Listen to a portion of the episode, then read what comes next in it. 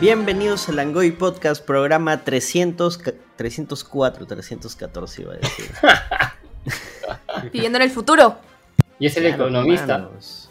Bueno, no es la primera vez que te saltean Es el hombre de los números todavía. El hombre de los números se equivoca. Que hay que proyectarse, pues, hay que proyectarse. Esta semana vamos a hablar de los Oscar. ¿Quiénes estamos? Estamos Javier Martínez. Hola a todos, he regresado después de mucho tiempo. Sí, has estado full todo el inicio. Súper entusiasta. Daniela, Dani Gott. ¡Olis! Y directo desde el mundo de las lentejuelas. No, Jonathan, ¿qué has puesto acá? ¿Cómo está, gente? Fan de Lidia Tar. Falleció Lidia Tar. Una triste noticia. Lamentablemente falleció, ¿no? El día de la ceremonia de los Oscars. Sí. Falleció por falta de Oscar. No, se cayó de las escaleras. No la dejaban entrar. Pero bueno, ¿qué vamos a hablar, Fortunato? De los Oscars, lo dije hace un rato. El domingo 12 de marzo se llevó a cabo la noche de los Oscars, que en realidad de todos los premios... Edición 95. Creo que es el menos prestigioso de todos, pero es el más popular. O no sé qué opinan ustedes. Sí. O sea, de hecho se han vuelto como que los más mentados y como que los que más manoseados. Los más conocidos. Sí, los más populares. O sea, si no sigues, o sea, full, el tema de cine, el tema de la temporada de premios, o sea, lo único que te recuerdas es los Oscars, o sea. Es más, yo hasta hace unos años atrás recuerdo que no conocía que eran los Spirit Awards también, que son un día antes. Los Spirit. Bueno, esta vez fue 2 días antes, ¿no? Creo que fue el viernes.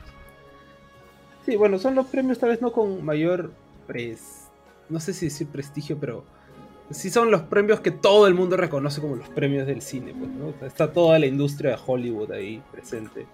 Y quizás ya con tantas controversias de películas que no se merecían ganar a mejor película, películas que nadie conocía y que ganaron, ¿no? Y que a nadie le importa que ganaron porque nadie fue a verlas, o sea, medio que se han desprestigiado, ¿no? Sí, pero bueno, medio que esta edición ha sido una edición para complacer al público, mal que bien, ¿no? Bueno, los premios, los premiados han sido chéveres, la ceremonia ha sido tremendo, ZZ.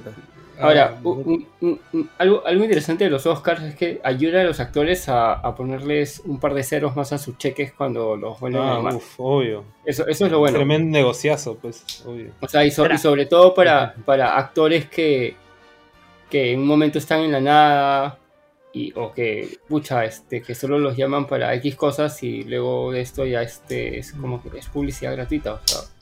Antes de continuar, vamos a agradecer a los que hacen posible que tengamos un par de ceros en nuestra cuenta de PayPal.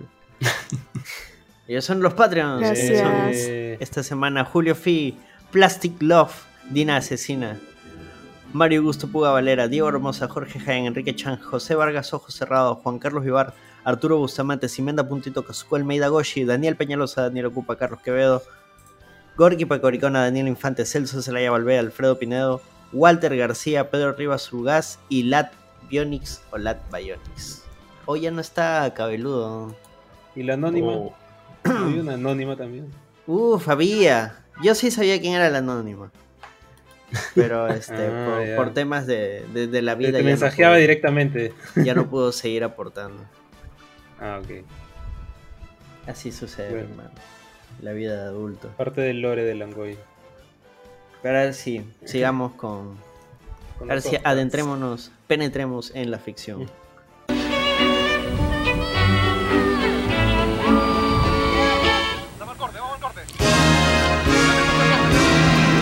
Buenas noches, amigos, ya regresamos.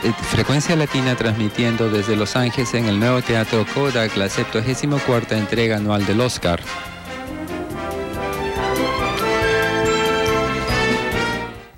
Mañana a las 10 de la noche, prepárese para lo que viene. Dios nos libre, de Beto Ortiz. Mi empresa es cliente de Calunga porque Calunga es la más eficiente en atender mis compras de útiles de oficina. Internet, telemarketing, compro todo lo que necesito y lo recibo aquí. Y el reparto es gratis. Ya no pierdo tiempo buscando dónde comprar útiles. Ahora tengo mi nuevo proveedor. Calunga, vale la pena. Calunga, dedicación total a usted.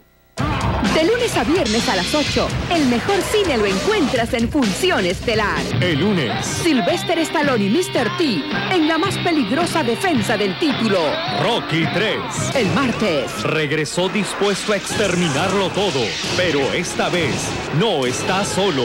Sigourney Weaver, Aliens, El Retorno. El miércoles, de Francis Ford Coppola, Armana San en la más grande aventura épica de todos los tiempos, La Odisea. El jueves, el más grande héroe de la guerra de Troya, en el desenlace de la inmortal obra de Homero, La Odisea, segunda parte. El Viernes Santo, hace 40 años su estreno cautivó al mundo. Hoy sigue siendo un suceso. Charlton Heston en la película ganadora de 11 Oscar. Ben-Hur. De lunes a viernes a las 8, el mejor cine lo encuentras en Función Estelar. ¿Qué han anotado por acá? Dice. Ah, incrementó la audiencia del año pasado, 12%. El año pasado también estuvo bien, tela. No, pero estuvo cachetada al menos. No, o sea, después de la cachetada remontó, pero antes estuvo bien, tela. Es que también este año parece que por fin los dinosaurios, los Oscars, dijeron, ya, vamos a streamear. Oye, sí, HBO Max, 10 de 10, ¿ah? Sí, sí. Buenas. Sí, en HBO Max estaba en hasta en 4K. 4K. O sea, estaba buena voz eso. Dependiendo de tu tele y tu conexión, te lo ponía en 1080 o a más. Eso sí me pareció chévere. Tenía su doblaje y si lo querías ver en idioma original, sí, también te permitía alternar. Eso fue bueno. Sí, porque acá lo pasó Latina. ¿O ya no lo pasan ya? No, ya no lo pasan ya. No. Ah, la que ¿en sabe? Serio? Sí. No, que Latina va a pagar los derechos. ¿Qué canal peruano no va a pagar los derechos? No, no pagó ni todos los partidos del mundial va a pagar. Sí. Y lo peor que luego, ¿a quién pones? O sea, se arma el chongo entre los influencers de cine peruanos de YouTube y de Instagram. Carabita, pues. Oye, ¿viste que en México TV Azteca jaló a Javier Ibarreche, más conocido como No mames esta película? Y lo disfrutó, se notaba que estaba súper emocionado. Los que no lo disfrutaron fueron los otros conductores de TV Azteca, que se notaba que estaban incómodos con que alguien más popular que ellos estuviera ahí. Aquí jalaron. Hasta él habló sobre eso. A ver, cuenta, ¿quién es el fulano? Javier Ibarreche, pues, un TikToker. Sí, es un TikToker de cine y televisión. Ay, el pata además hace stand-up y ha estudiado teatro, ¿no? Qué chévere. Sí, no, y es súper entusiasta del cine. O sea, se le notaba emocionadísimo. Era un huevón realmente feliz en medio de una juguetería. Pero sí se notaba el mal rollo de sus co-conductores, ¿no? Como que le querían cortar lo que él decía o cambiar de tema. Los dinosaurios de la televisión. Exacto.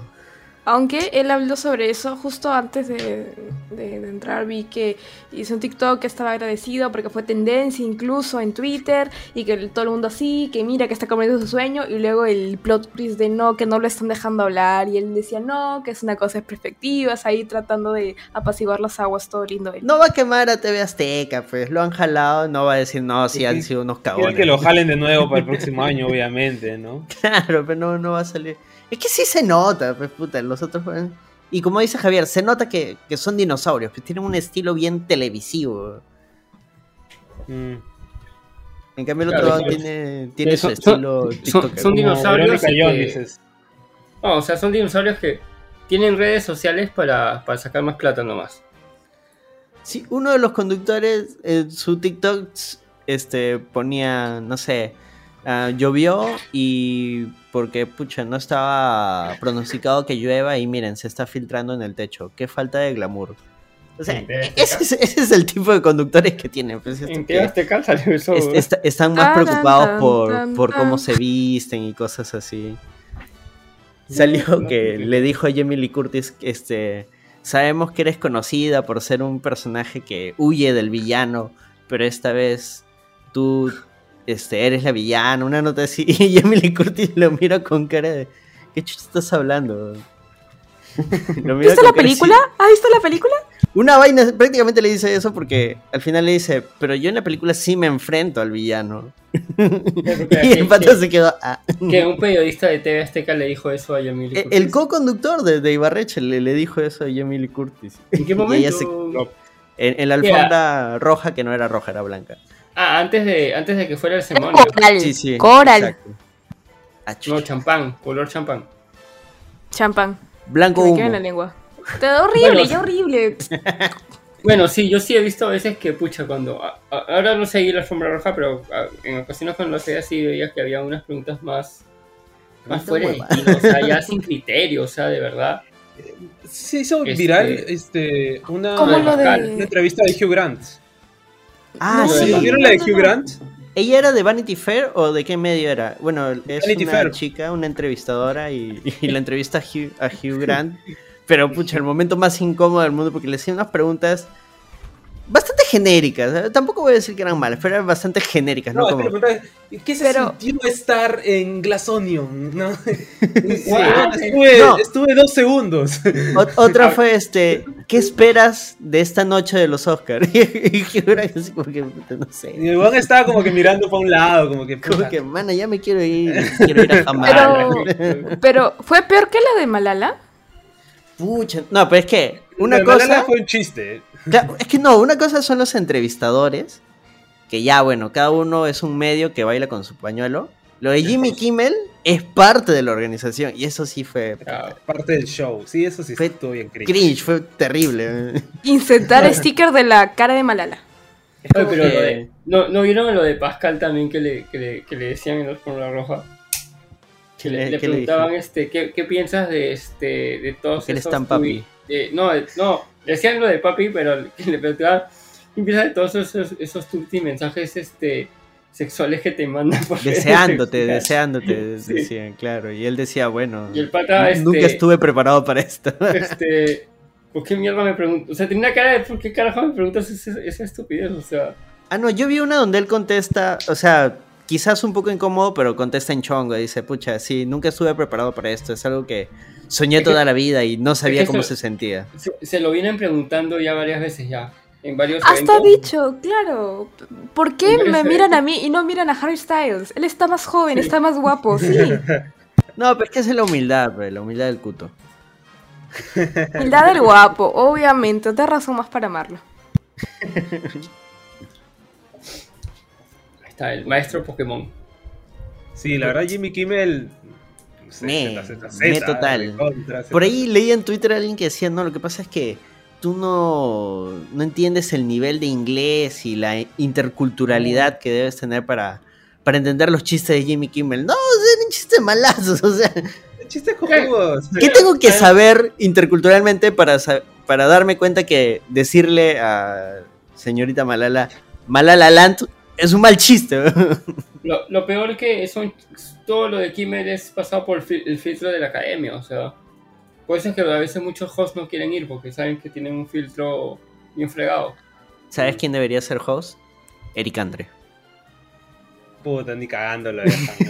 Puta, esa vaina sería alucinante. Es como poner al grillo. El grillo, nuestro Eric Andre, weón. ¿Quién podría ser host el próximo año? O sea... Hasta porque han probado, la academia últimamente, los últimos años ha probado con todo y no le liga. No, hubo 3 años en que no hubo. A la segura. Ah, sí. No hubo. Claro. Sí, hubo 3 años. En 2019, 2020, 2021 no hubo hosts. Eran 8.000 actores que pasaban cada rato. Claro, solamente los presentadores, ¿no? De cada premio. Los hacían hacer monólogos también, que fue eso lo malo. Para lo que hizo Kimmel, pucha, creo que mejor sin host, ¿verdad? Yo creo que también no se han querido arriesgar luego de todo el chongo del año pasado. Claro, Kimmel es apuesta segura, ¿no? O sea, ya es conocido. Sí, ya lo he hecho varias veces. Así. Obedece. Sí, tiene correíta. En serio, se acerca Malala, flaca. Yo sé que has sido perseguida, has estado a punto de morir, pero ¿qué opinas del chisme entre...? Fue como... el chisme de Harry Styles que le copió a Chris y la Pine. La cara de Malala de puta madre, Malala... ¿a dónde miro? Me están grabando. Le metí un cabezazo. ¿Para qué vine? Oye, Andrew Garfield también, no sé qué le preguntó y Andrew Garfield lo miró con cara de... No, es que Andrew Garfield le dijeron, acá está el Spider-Man. Y Andrew Garfield, what the fuck, o sea, yo no soy Spider-Man, ¿no? Ya fue, mano, ya pasó, Espérame. Eso fue del año pasado. No, y el huevón de Jimmy Kimmel sigue haciendo chistes de... ¿Cómo se llama este huevón? Hago un chiste como Ciudadano Pop, dice. ¿De Matt Damon? De Matt Damon. Yo pensé que iba a salir o que era el oso drogado. O...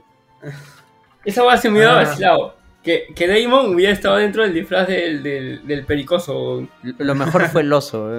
Salvó a Kimmel. O sea, hubiera puesto al oso como Josu. El oso, si el que estaba adentro era Matt Damon, le subía más a la ceremonia. ¿Qué pasó, Daniela?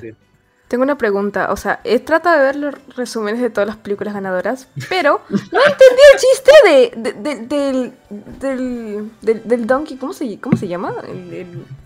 El burro. ¿Qué hacía un burro ahí? El burro era de Banshees. De Banshees. Ajá. No fue tan divertido como el oso. El oso sí fue como que, jaja, un oso drogado. Están maltratando a un pobre burro, poniéndole, exponiendo con luces, con su cocina. No me gustó para nada.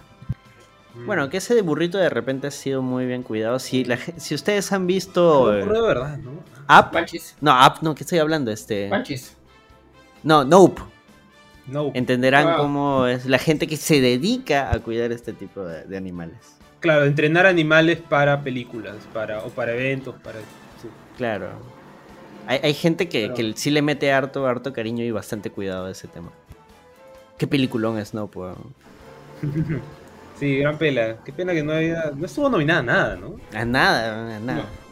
Pero tampoco le han hecho campaña, nada. O sea, es como que Jordan Peele dijo, no, así está bien. Nominada a tu corazón. Es que también, ¿cuántas películas han salido hasta antes de la fecha para nominar? Creo que ha sido un año en que te han soltado así, abre el mercado central de películas, ¿no? A ver, vamos viendo la... No, termina tu idea.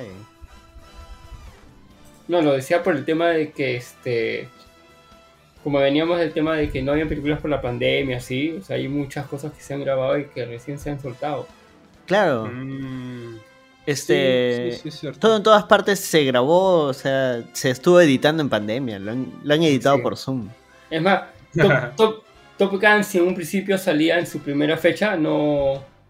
Claro, eso iba a salir 2020 o 2021, creo, ¿no? Para el año pasado, para los Oscars del año pasado. Y ahí no entraba en ninguna categoría, te apuesto. Fácil. Ya, Daniela, ayúdanos con la lista de los ganadores. Y a ver, mejor documental... Ah, no, espérate, perdón, me fui la página que era. Ahora sí. Mejor película animada. Pinocho. Ya, es cine. Tenía que ganar... Mira, si se la daban a Disney, no me hubiera molestado, pero sí hubiera sido injusto, ¿no? Pinocho. Yo sí. Era o Pinocho o el gato con botas, para mí. El gato con botas. Sí, o sea, mi corazón quería Turning Red, porque igual, amo la película y la lloro todos los días, pero yo sabía que mi corazón no iba a ganar en este momento, así que bien merecido Pinocho. No, no la veo, pero... Lo voy a ver lo más pronto posible. Chévere, chévere. Y bien lindo. Es hermoso. O sea, es bien chévere, pero también es atrás toda... A mí me parece chévere todas las chambas que ha habido detrás de la película y cómo la ha dado a conocer Del Toro, tanto en entrevistas como en redes sociales. Bueno, Del Toro es firme activista de que la animación es una técnica, no un género, ¿no? Claro, pero lo ha dado más énfasis justo con esta película. Claro, y eso fue parte de su discurso. Hablando de gente. Vi un meme, spoiler para quien no haya visto El gato con botas, que decían de que, no me acuerdo cómo se llama este personaje, el grande, el gordis malo, perdió dos veces por un chico de madera. Ya, mal chiste, sigamos. Jack Horner. Sí. Pero, tío, a mí sí, yo estaba entre que gané Pinocho o El gato con botas 2. O sea, en verdad ya no quería que gane Disney ni Pixar, nada, porque vienen haciendo lo mismo. O sea, son historias chéveres todo, pero si tú ves el storytelling y el estilo de animación, no se quieren arriesgar. Sí, y es algo que DreamWorks se arriesgó con El gato con botas 2. O sea, si tú ves la película, no tiene nada que ver con lo que han estado con lo que hicieron hace unos años. O sea, con todo lo que hicieron con la 1, con Shrek. No, bueno, Shrek es un producto de su época. Shrek es revolucionó en cuanto a tema de modelado 3D, el tipo de película así súper descarada y referencial, en contraposición de Disney, ¿no? Que era más, claro, cute. O sea, pero las Shrek últimas eran bien popó. No, sí, o sea, es que Shrek es hasta la 2. Y de ahí el resto es para sacar más plata. Y especial de ahí, en la vida. De ese deseo de obtener dinero es que sale la película, la primera del gato con botas, que es media, más o menos, sí. Sí, o sea, si quieres ver al gato, si te gustan los gatos, la vas a disfrutar. Pero igual me pareció chévere porque desde el punto de vista, o sea, si veías Shrek, en verdad que es todo un universo de personajes, sí tienes para hacer un culto de películas tipo Marvel. O sea, puedes hacer una película del Pinocho de Shrek, ¿no? O sea, esa guada debe ser un caer pesado. Hay varias cosas que explicar, porque el lobo feroz ya había salido en Shrek, y este es otro lobo feroz. No, pero bueno, ya podemos explicar la película. O sea, claro, no, ya salió hace tiempo. Claro, este lobo feroz en sí no es un lobo feroz, es como que es la muerte. La muerte toma la forma del lobo porque sabe que es algo a lo que le teme el gato. Otra explicación que me vacilaba era que uno es el lobo feroz de la Caperucita y por eso está vestido de la abuelita, y este es otro lobo feroz. También puede ser. No es lobo feroz, es la muerte literal, o sea, claro, lo dicen en la película. Pero la muerte puede ser el lobo feroz. No, pero que se pone que dice es la muerte, soy la muerte. No. Yo soy la muerte. Y aparte, no es el único lobo malo, o sea, está la del Pepito y el lobo, que siempre miente, puede ser ese lobo. Claro, es el multiverso de los lobos. Es como en Warner, que existe Willy Coyote y el otro coyote, no me acuerdo cómo se llama, que uno es primo, el que trata de robarse las ovejas, y el otro es el que sigue al correcaminos. Los primos. Claro. Para ir cerrando con esto de la animación, pucha, en esa película otros personajes que me hacen bravazos, que también pueden saltar a su animación propia, es Ricitos de Oro y Ricitos de Oro. O sea, hay un montón. Yo no tengo la idea de una película de cazarrecompensas.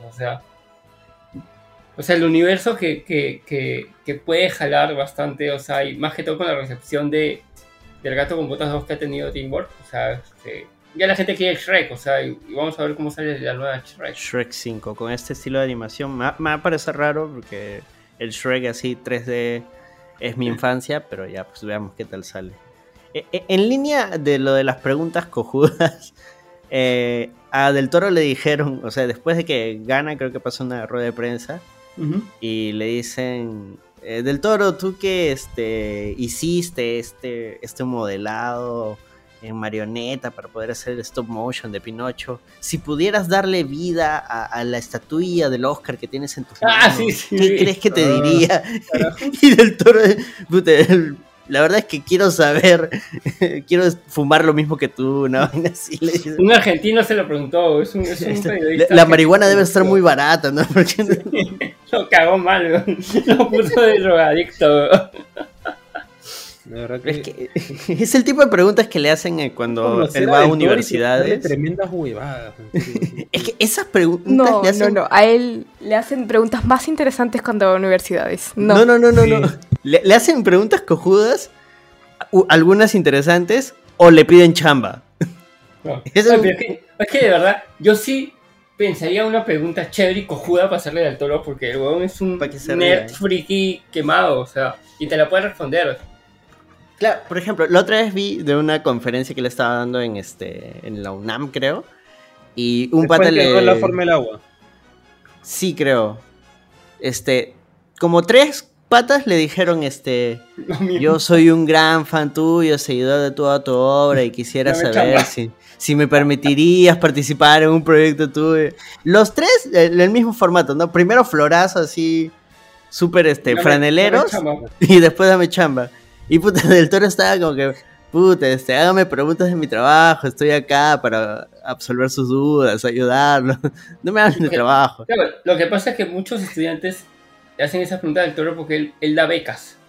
Y muchos luego de los que han obtenido esas becas sí logran trabajar en proyectos de él o que él está produciendo. Claro, pero ya se les nota incómodo que acá rato te... Sí, pues, o sea, ya prácticamente dame chamba, tío Totoro, pues, o sea... La pregunta chévere la hizo un niñito, que creo que estaba acompañando a su hermano, no sé, que le dijo, para Troll Hunters, ¿cómo te inspiraste en los monstruos?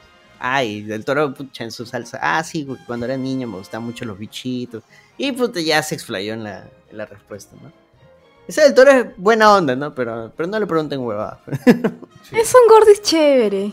Más, cuando si están en México y él está dando charlas, aprovechan en tratar de conseguir como entrar algo.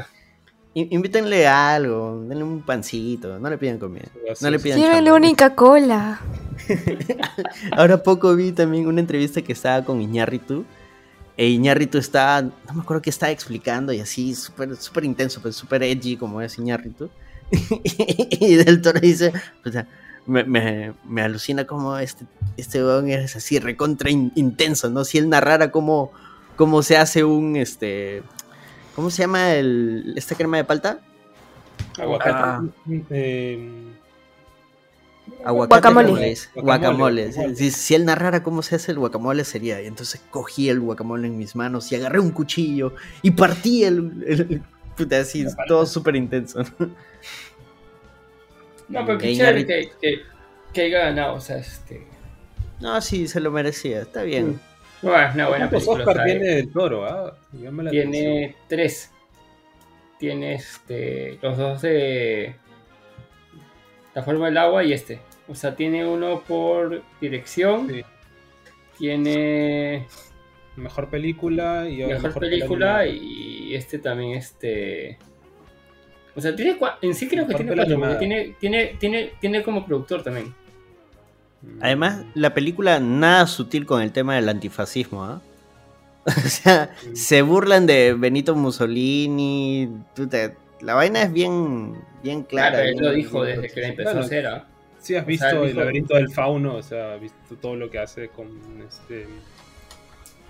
la dictadura española. Claro, sí. Con la guerra civil española. Sí, no, me vacila que sea muy claro en ese aspecto. Nada de tibiezas. Ahora sí. Están como el amigo Totoro. Siguiente categoría, mejor actor de reparto. Pucha, perdona mi pronunciación ya. Ke Huy Quan. Creo que es Ke Huy Quan.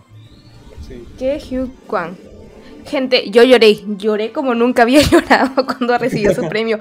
Lloré como la presentadora. Pucha, se le notaba emocionado. Sí. Sí, recontra feliz. Es que es una historia de así como que de cuento de hadas, ¿no? Superación. Claro. O sea, yo la vi en español porque la estaba viendo con mi mamá. La chica que traducía también lloró. No, sí, justo estuve viendo entrevistas, o sea, y él regresa al cine hace 3 años. Y más bien, y estaba comentando, no sabía, por ejemplo, él no le dice a su familia sobre esta película hasta que sale el tráiler. A su madre. O sea, su esposa se sabía. Pero su mamá, sus hermanos, otros, o sea, su familia que no era su esposa, no sabían que había hecho esta película. Yo había leído que él se había retirado de la actuación, pero que de todas maneras había estado trabajando en la industria del cine. Pero sí, ya, o sea, volver, por fuera, ¿no? Por fuera de... O sea, él estaba trabajando en todo lo que era dobles de acción. Él ya casi estaba, o sea, se había retirado como actor porque... no conseguía papeles, o si no le daban papeles chiquitos encasillado, y era algo que no quería. Igual su esposa, él mismo lo contaba, o sea, le decía, oye, dale, éntrale, o sea, sigue intentando, pues, o sea, porque igual tenía hacía chamba y seguía teniendo conexiones con Hollywood, o sea, pero detrás de la cortina. Es que esa vaina es complicado, ¿no? O sea, acepto un papel que yo sé que es estereotípico, que probablemente va a ser que más adelante siga siendo el mismo papel y que va a hacer que mucha gente se encasille con ese papel y que... de repente sí, vas a comer, vas a ganar dinero, pero tu carrera va a morir. Vas a ser conocido, pero claro... No... Claro, sí, el chinito tecnológico. Actor, ¿no? Sí. Y ya si queremos ampliar el tema, o sea, también genera un prejuicio hacia las personas asiáticas, ¿no? Que ahorita, o bueno, después de la pandemia, en Estados Unidos se puso horrible ese tema. Ah, sí, se puso bien bravo. Pero chévere, o sea, más que todo por creo que también que es un actor que lo conocieron bastante chibolo por dos grandes películas que sí hizo que a otros actores sí les vaya bien. Indiana Jones y los Goonies. Inclusive ese actor que aparece en la película, el de Rockabilly. Ay, me olvidé cómo se llama. Rakakuni. Ese, el mapache chévere. Él, ha estado un montón de producciones como asiático, estuve en Glee, estuve en un especial de iCarly, como que también se ve como ha ido evolucionando hasta llegar pues a esto, ¿no? Bueno, es un personaje menor, pero sí, es un personaje muy divertido, el de Rakakuni. Justo volví a ver la película el viernes pasado, me parece. Lo máximo, no te creo. Sí. Me parece alucinante cómo todo en todas partes al mismo tiempo llegó a pegar acá. O sea, es el tipo de películas que yo pienso tengo que ver en la primera semana porque sé que no va a haber segunda semana. Y eso que llegó solamente subtitulada.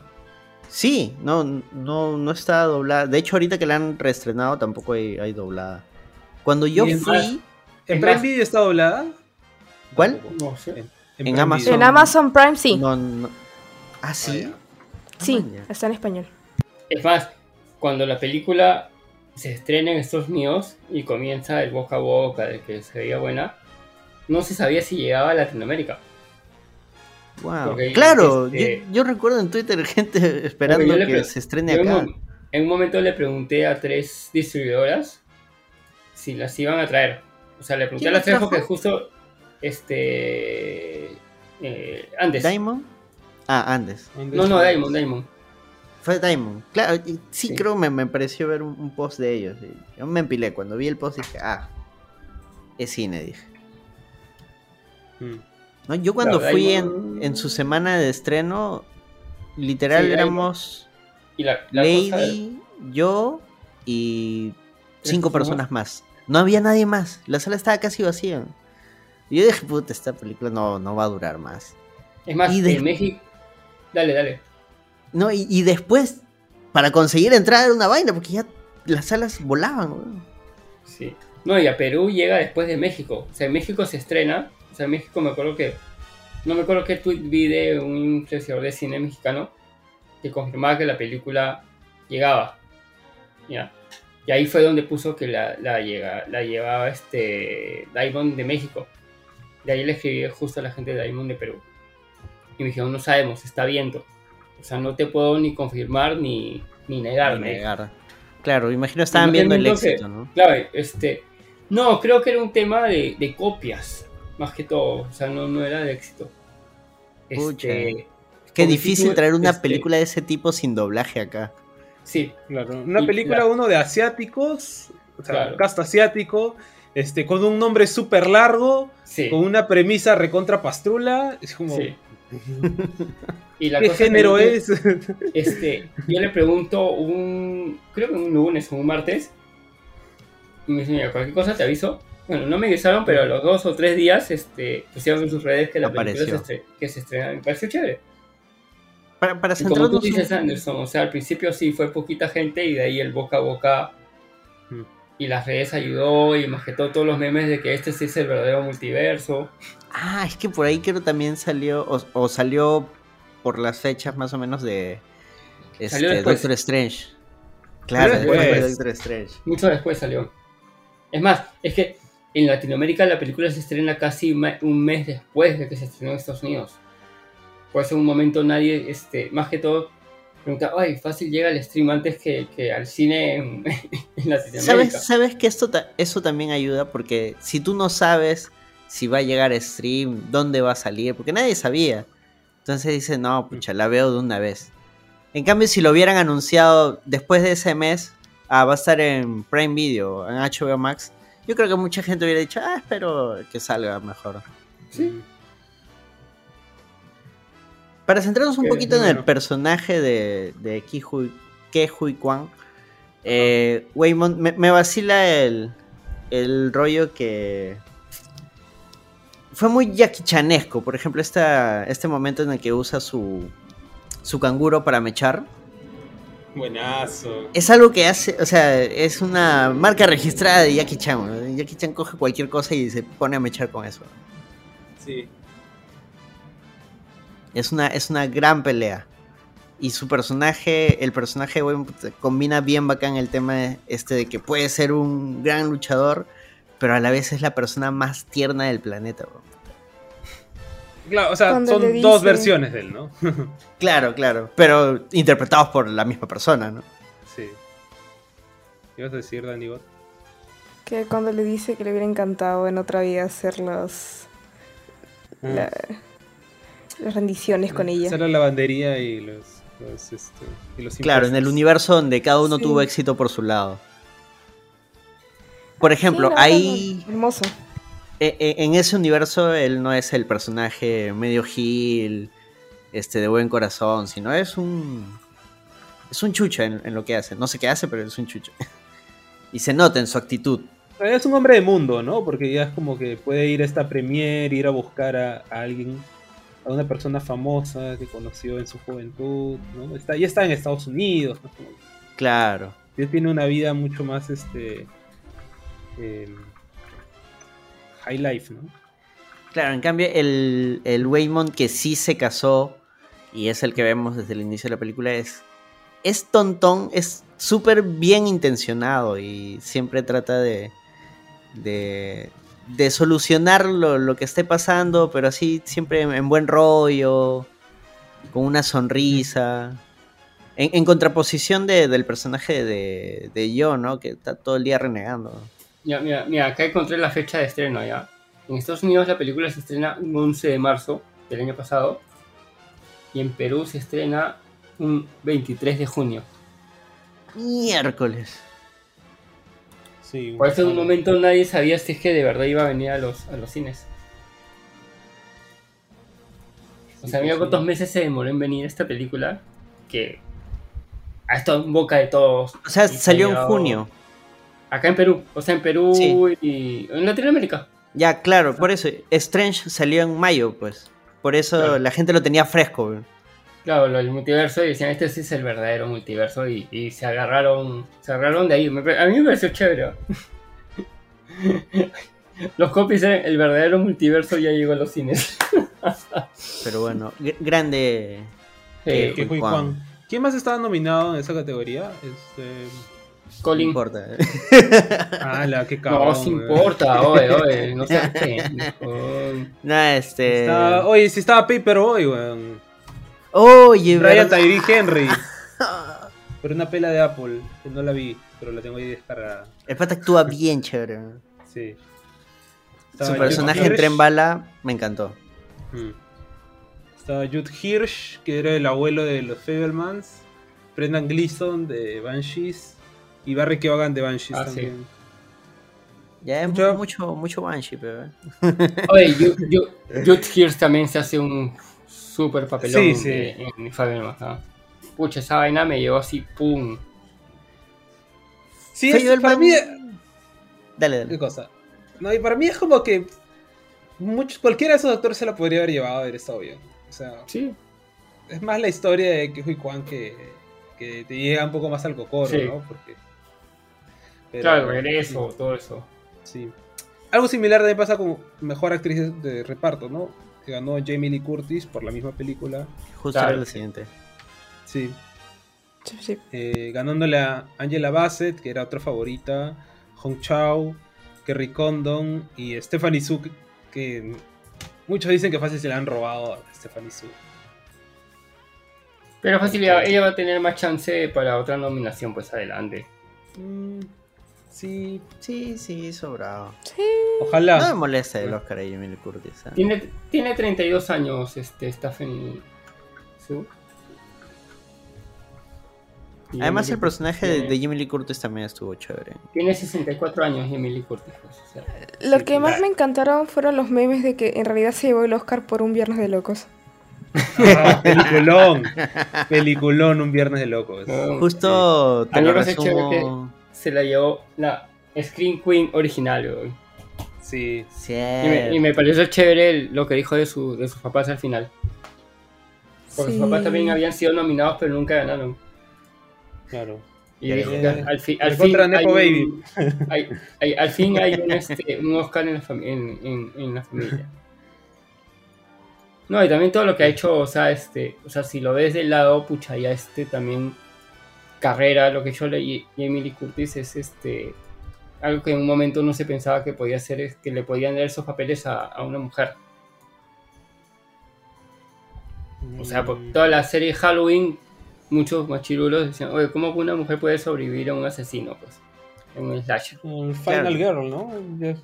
Es un tropo ya común ahora. O si no, claro, ahora ya. Con Arnold Schwarzenegger. Uf, Mentiras Verdaderas. Peliculón. Un clásico de Latina Televisión. No, sí, tiene una trayectoria preciosa, entonces, merecido su Oscar. Sí. Y ella lo dice también en su discurso, ¿no? Es como que todos los que me han seguido mis películas de género, ¿no? Esto es por ustedes, ¿no? Porque sí, pues la tía solamente sale en películas palomiteras, ¿no? ¿Quién se iba a imaginar en una premiación? Lo sé bien. Sí, pues. Sí. De hecho, su personaje... Dale, Javier. Y falta... Va a salir una película basada en un videojuego también. Si es que se estrena este año. Ah, Borderlands. Que dicen que también va a estar chévere ese personaje. Escuchan, no sé. Su personaje. a mí me ha parecido chévere porque es una actriz que sí la ha luchado, sobre todo en los géneros que ella misma dice, o sea, que son muchas películas que la gente se va a divertir, o sea, y que han calado hasta ahora en la audiencia, o sea.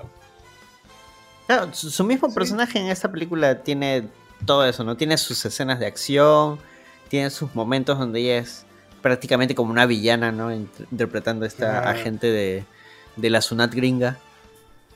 Y al final cuando logra tender lazos y puentes con el personaje de Michelle Yeoh, o sea, es pura ternura, ¿no? Cuando le dicen, no, yo sé lo que se siente... tener que cargar con todo este peso, una familia. El momento de las manitas de hot dog. Pucha. Lo máximo. Perturbador, ¿no? Pero... Perturbadormente cute. Ahora sí, siguiente categoría, Daniela. Siguiente categoría, mejor documental. Navalny. Documentales sí estaba perdido. Bueno, tampoco, no he visto ninguno. Acá ganó el que tenía que ganar por un tema de cómo está. ¿Coyuntura? Coyuntura, sí, de todas maneras. Bueno, y también la historia del pata, o sea, es el opositor de Putin. ¿De qué va Navalny? Es justo de un opositor ruso de Putin al que ahorita está encerrado. Creo que es como regresa a Rusia y cómo lo encierran. Creo que claro, que lo intentaron matar, lo intentaron envenenar. A él es el que lo intentan envenenar con mercurio, creo, no me acuerdo. Durante un viaje, claro. Sí. Sí, hay un video en YouTube, bueno, de este pata que hace como que pequeños documentales. A ver si lo encuentro, que se me acaba de ocurrir. Pero es como que el hombre al que le teme Putin, no hay nada, está en inglés. Sí, el pata ahí resumen todo lo. Claro, el hombre al que Putin le teme más, ¿no? Que este pata es Johnny Harris. Y él ahí cuenta, hace un resumen, ¿no? De toda la historia de este pata.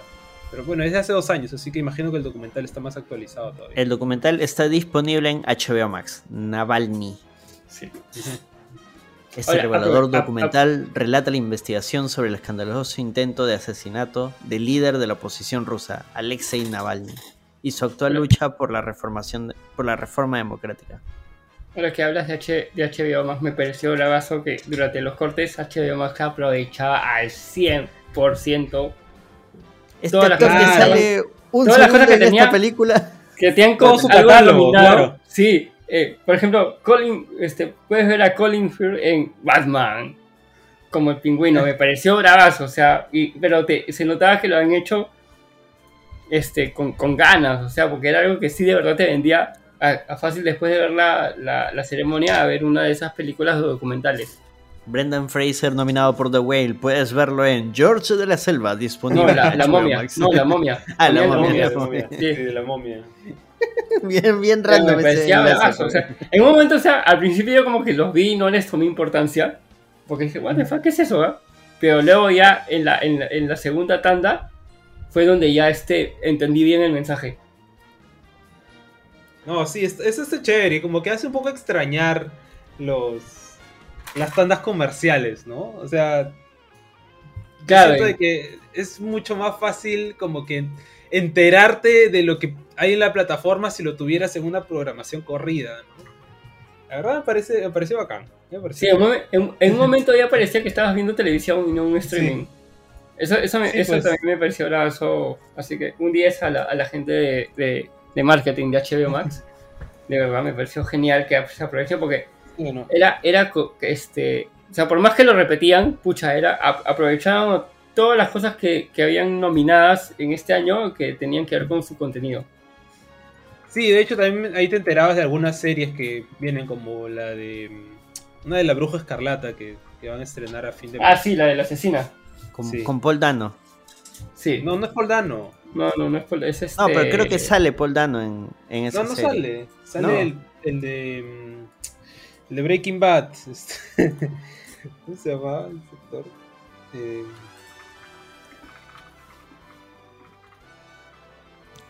Ya, bueno. La cosa es que se ve chévere la serie. Y ya. ¿Qué seguía después de documental? Siguiente categoría. Mejor corto live action. An Irish Goodbye. Nah, ese tampoco lo manjo. No. Ah, este fue bonito. Este fue el momento del cumpleaños. Ay, sí. Ahí también lloré. Lo que pasa es que, según lo que me acuerdo, era un corto documental sobre dos hermanos. Uno de los hermanos tiene síndrome de Down y es como el hermano mayor, creo que me parece, trata de como que sobrellevar un montón de situaciones acompañado de su hermano. Y claro, subieron con los actores y a sus padres. Claro. Y el actor con síndrome de Down estaba de cumpleaños, entonces utilizaron el tiempo que tenían para agradecer y cantarle feliz cumpleaños en el escenario. Ah, ay, qué lindo. O sea, es un corto más sobre sobre dos hermanos. O sea, los directores hicieron esta idea luego de ver en un partido de fútbol justo a dos hermanos viviendo la pasión del fútbol, y uno era el mayor y el otro sí tenía síndrome de Down, y crean toda esta pequeña historia de dos hermanos sobrellevando la muerte de su padre. ¿Y ese documental está en algún corto que se pueda ver en algún servicio? No, bueno. Está para alquilar si estás en Estados Unidos en Amazon. No. ¿Sí? O YouTube por ahí debe estar fácil. No, YouTube ya no. YouTube ya no. En algún momento lo vas a poder encontrar por internet mágico y legal. En Vimeo. Sammy Plus. Hay que hablar con el dealer. Siguiente categoría, por favor. Siguiente categoría, mejor fotografía, All Quiet on the Western Front. La guerra. Oscar para Netflix. Sí, le robaron a Batman acá. No sé, yo no he terminado de ver All Quiet on the Western Front, pero tiene una fotografía impecable. O sea, es una pela para que te quedes ahí viendo con los ojos pegados a la pantalla. No, eso es verdad. la mayoría de buenas películas de guerra sí tienen una gran fotografía, que es lo que le ayuda a esas películas también. Sí, bueno, pero esa es a Batman. Pero Batman no estaba nominada ahí. No, sí, no la nominaron, y justo eso fue lo que dijo el director de fotografía de Blade Runner. Ah. Ya.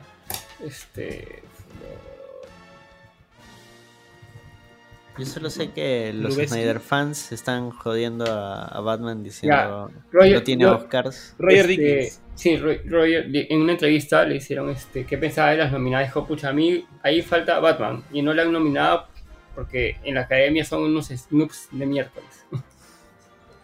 O sea, la han podido haber nominado. O sea, la han podido haber nominado. Maquillaje, ¿ah? ¿Quién? Sí. Batman está nominada, sí. Estaba nominada en maquillaje. Claro, pero para Dickens y sonido también. Para Dickens debió haber estado nominada en fotografía. O sea, no digo que o sea, él no dice que debe haber ganado, pero claro. Meses atrás dijo, para él esa película sí debió haber estado nominada. Sí, sacabas a Elvis y bueno.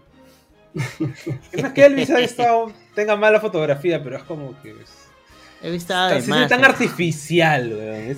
Gente, momentos al CEO. ¿Qué fue? ¿Qué pasó? ¿Qué fue? Vieron cuando Vanessa pasó, lo miró, y de ahí quité la mirada y pasó de frente con Austin atrás, que él la miró de lejos mientras que se alejaba. Ah, Vanessa Hudgens y... Ah, ya. Sí. Ya, fuera momentos salseo, ahora sí, concentrémonos en la categoría. Pero cuenta el chisme completo, pero yo no sé. Ya, a ver, contexto. Lo que pasa es que Vanessa y Austin estuvieron un montón de años y luego Vanessa en varias entrevistas dijo que yo manifesté que estuviera en el puesto de en algún papel con Elvis porque yo lo soñé y le decía tenemos que conseguir este papel y bla bla, así desde hace años. Terminaron, bla bla bla bla, y luego el chico en cuestión en una entrevista dijo, no, sí, una amiga, recalco en negrita, amiga, me dijo de que debería tener el papel y así se dieron las cosas, bla bla bla bla bla bla. El Red ardió. Igual él ya tenía otra flaca, otra pareja y la chica también se comprometió. Entonces como que ya no, parece que no tornaron en buenos términos y se encontraron en la fiesta after de los Óscares y como que se evitaron. Y lo grabaron mientras que él estaba saludando, ella pasó como que así de, ay, no veo, no vi, uy. Si son fans de Vanessa... ¿Cómo es? Hudgens. Vanessa Hudson. Hudgens. Tiene varias películas en Netflix de Navidad. Son buenazas, a mí me gusta. Saga, son malas. O sea, son de esas que son tan malas que son... Claro. A mí me gustó al menos la primera. Es decir, la primera fue un guilty pleasure. Men, hasta vi el resumen de esa película porque no aguanté la peli y hasta el resumen es malo. No, para mí es un guilty pleasure. Estas películas que son como las películas de Disney, pero que pasaban en Disney Channel. Pero estuve en TikTok. Estuve en TikTok, no me parece. No me acuerdo. ¿No es Tic Tic Boom? Ay, perdón, Tic Tic Boom. TikTok es el remake que van a sacar de acá unos años. Tic Tic Tac, la de la joven sensación. Ya, te escucho tu referencia. Sí lo entendí, sí lo entendí. La audiencia del Langoy es anticucho. Sí, somos puro viejo treintón. Siguiente categoría. Mejor maquillaje y peluquería, bien ganado, La ballena. The Whale. Sí, buen prostético. O sea, sí, pues es una chamba hacer ese fatsuit, ¿no? Ese traje de gordo. ¿Sabes qué? O sea, va a sonar un poco feo, pero ¿sabes qué otros gordos han ganado? Me parece que Click ganó a mejor maquillaje. ¿Click? ¿A los Click? O al menos estuvo nominado. Estuvo nominado. A ver. Por mejor maquillaje, precisamente. Y las escenas que mostraban era ¡Sí! ¡Estuvo nominada! Ya. Pero no fue precisamente por los prostéticos de hacer a Sandler gordo. Y me parece que su guata y la me parece que el profesor chiflado también. El profesor chiflado. ¿Ese de qué año es? Hay efectos especiales, creo que 90 y tantos. The Nutty Professor, esa ganó. ¿Ya ves? The Nutty Professor ganó, claro. O sea, si quieres ganarte un Oscar, hazte un prostético. Hazte un gordo, claro. Es que todos eran Eddie Murphy, también tenías que verlo, era increíble. Sí, es que es bien complicado hacer que se vea natural, ¿no? No como el, o sea, no es por tirarle hate al niñito, no le tienen hate al niñito, pero en la nueva de Matilda agarraron un niñito y le pusieron un cojín en la panza y listo, ya gordito. O con esta de Torbellino, pues, ¿no? Que... Torbellino. Claro, cuando hace unos años estrenaron como que la continuación de Torbellino, una de Torbellino 20 años después. ¿No? La que tuvieron que cancelar porque era tan mala que nadie la veía. Sí. Sí, hay un personaje que se vuelve gordo, ¿no? Que engorda unos kilitos. Y es como que este huevón le pusieron como que un montón de trapos adentro de la ropa nada más. Eso lo también lo hicieron en Al Fondo y Sitio. Es malísimo.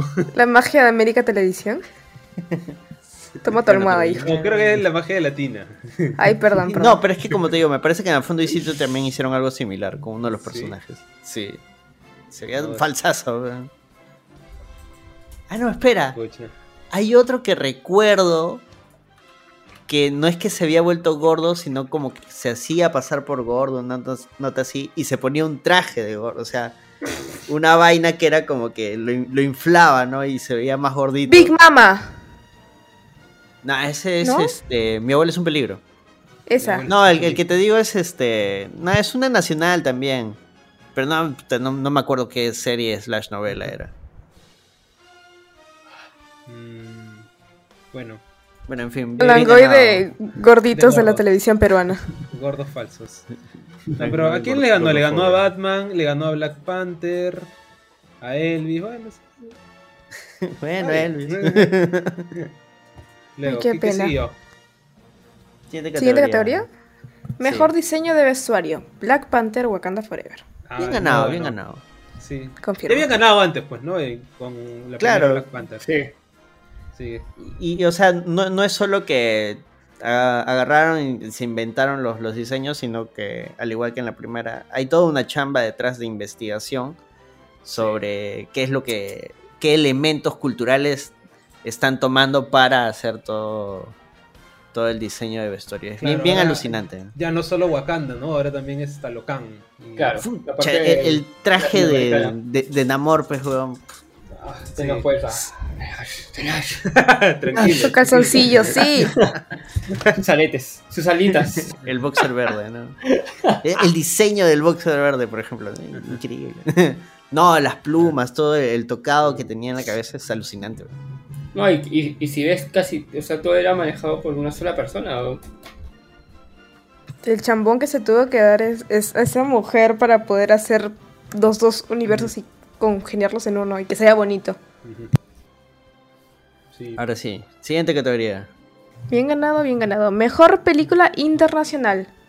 Uy, no. All Quiet. Dale, Jonathan, porque yo lo voy a pronunciar hasta la mierda. All Quiet on the Western Front. Sí. Ese. Le ganó a la Argentina. Le ganó a Argentina en 1985. Ya, eso sí me dolió. Me dolió el orgullo latino. Pues, se le iban a dar a la alemana porque no iba a ganar a mejor película. Yo vi como todos los argentinos se comenzaron a querer quemar a la academia. Y yo en un momento dije, casi pongo un tuit diciendo, bueno, pero hubieran elegido, pues, o el Oscar o el Mundial. Querías ver el mundo arder. Pero yo vi un TikTok de una flaca que explicaba de que en realidad eran las personas que no querían ver a Argentina triunfar porque ya ganaron el Mundial y como van a ganar un Oscar, era mucho para ellos y dijeron no y por eso nos quitaron. Es que no salía Messi.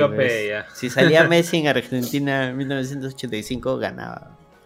O sea, no era el tema. Yo luego me puse a leer o sea, no las quejas, sino que es más fácil para la gente que está en la academia recordar un tema bélico a un tema de un país latinoamericano. O sea, es importante la película argentina, no lo voy a negar, es súper importante porque yo creo que esa película también se debía de hacer en Chile, se debía de hacer en Perú o algo así. Ya, pero el tema es es algo histórico para nuestra región, o sea, no para Claro, los gringos... No para los gringos, o sea... O sea, bueno, el otro es sobre la Primera Guerra Mundial. O sea, los gringos se bajan los pantalones frente a películas de guerra. Esa es la verdad. Claro, pero ahí lo que le faltó a la película argentina fue más que todo un poco más de publicidad agresiva y decir en verdad cuál era el mensaje de la película, que es, o sea, es el primer país que llevó a juicio a un dictador, a un asesino. Yo creo que no ha perdido por eso. O sea, ha estado frente a una película de guerra. O sea, estaba yuca. Sí, la pela de alemana tiene un mensaje como que un poco... O sea, tiene una historia que es un poco más fácil de seguir para alguien que no conoce. De Argentina es un capítulo de la historia de Argentina que es muy significativo y es muy chévere, pero... Te impacta más cuando le encuentras pues el sabor argentino que tiene también los diálogos. Eso tiene un poco de comedia. Y cuando gana El secreto de sus ojos, que tiene elementos bien argentinos, como este tema del Racing, por ejemplo. Pero es un drama, bueno, es un drama con un tremendo plot twist. Claro. No sé. O sea, El secreto de sus ojos sí es como que una película tipo todo en todas partes. Claro, en cambio, ¿cómo es 1985? ¿Sí? Uh-huh. Es más, va más al tipo película documental.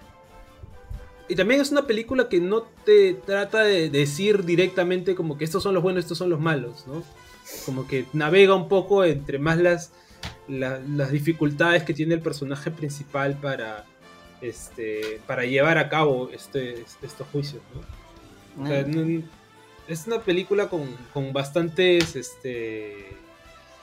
matices y como para de verdad tener una mirada más crítica a la situación. Pero bueno. No sé, yo solo sé que los gringos ven militares y se les derrite la quesadilla. Sí. No sé. ¿Vieron alguna otra de las que estaban ahí nominadas? No, ninguna. No, tampoco. Siguiente categoría. Siguiente categoría. Mejor corto documental. The Elephant Whispers. No he visto las otras nominadas, pero esta de Elephant Whisper es sobre un elefantito, creo que rescataron, y es toda la historia de cómo lo cuidan. Creo que era una familia de elefantes o una familia que rescataba al elefante. Había una familia involucrada, me parece. Los humanos son la familia. Es una familia que rescata, que salva a un elefante bebé huérfano. Está en Netflix el corto. Es muy bueno. Me recuerda a Winnie Pooh y el pequeño felante. Perdonen por mis referencias. Bueno, animalitos siempre merecen todo. Hay animalito, hay like. Y estamos en un momento en que hay que cuidar a todos los animalitos. Siguiente categoría. Siguiente categoría. Mejor corto animado. The Boy, The Mole, The Fox and the Horse. Uy, me gustaría verlo también. No tengo idea de cómo será. Solo sé, me parece, si no me equivoco, que en esa película pone voz Idris Elba. ¿Ah, sí? Es un corto british. Se ve bonito el dibujo. Sí. Sí, Idris Elba pone la voz de un personaje. Ahí Idris Elba, I like. Creo que no. Pero se ve bien variado este catálogo de... O sea, las nominadas es como que hay unas en 3D, hay otras en 2D, hay otras que tienen diferentes estilos. Es como que bien variado la... En corto documental, en corto animado creo que se esmeran más en cuanto a las propuestas que escogen. Sí. Porque, sí, hay propuestas bien inusuales. O sea.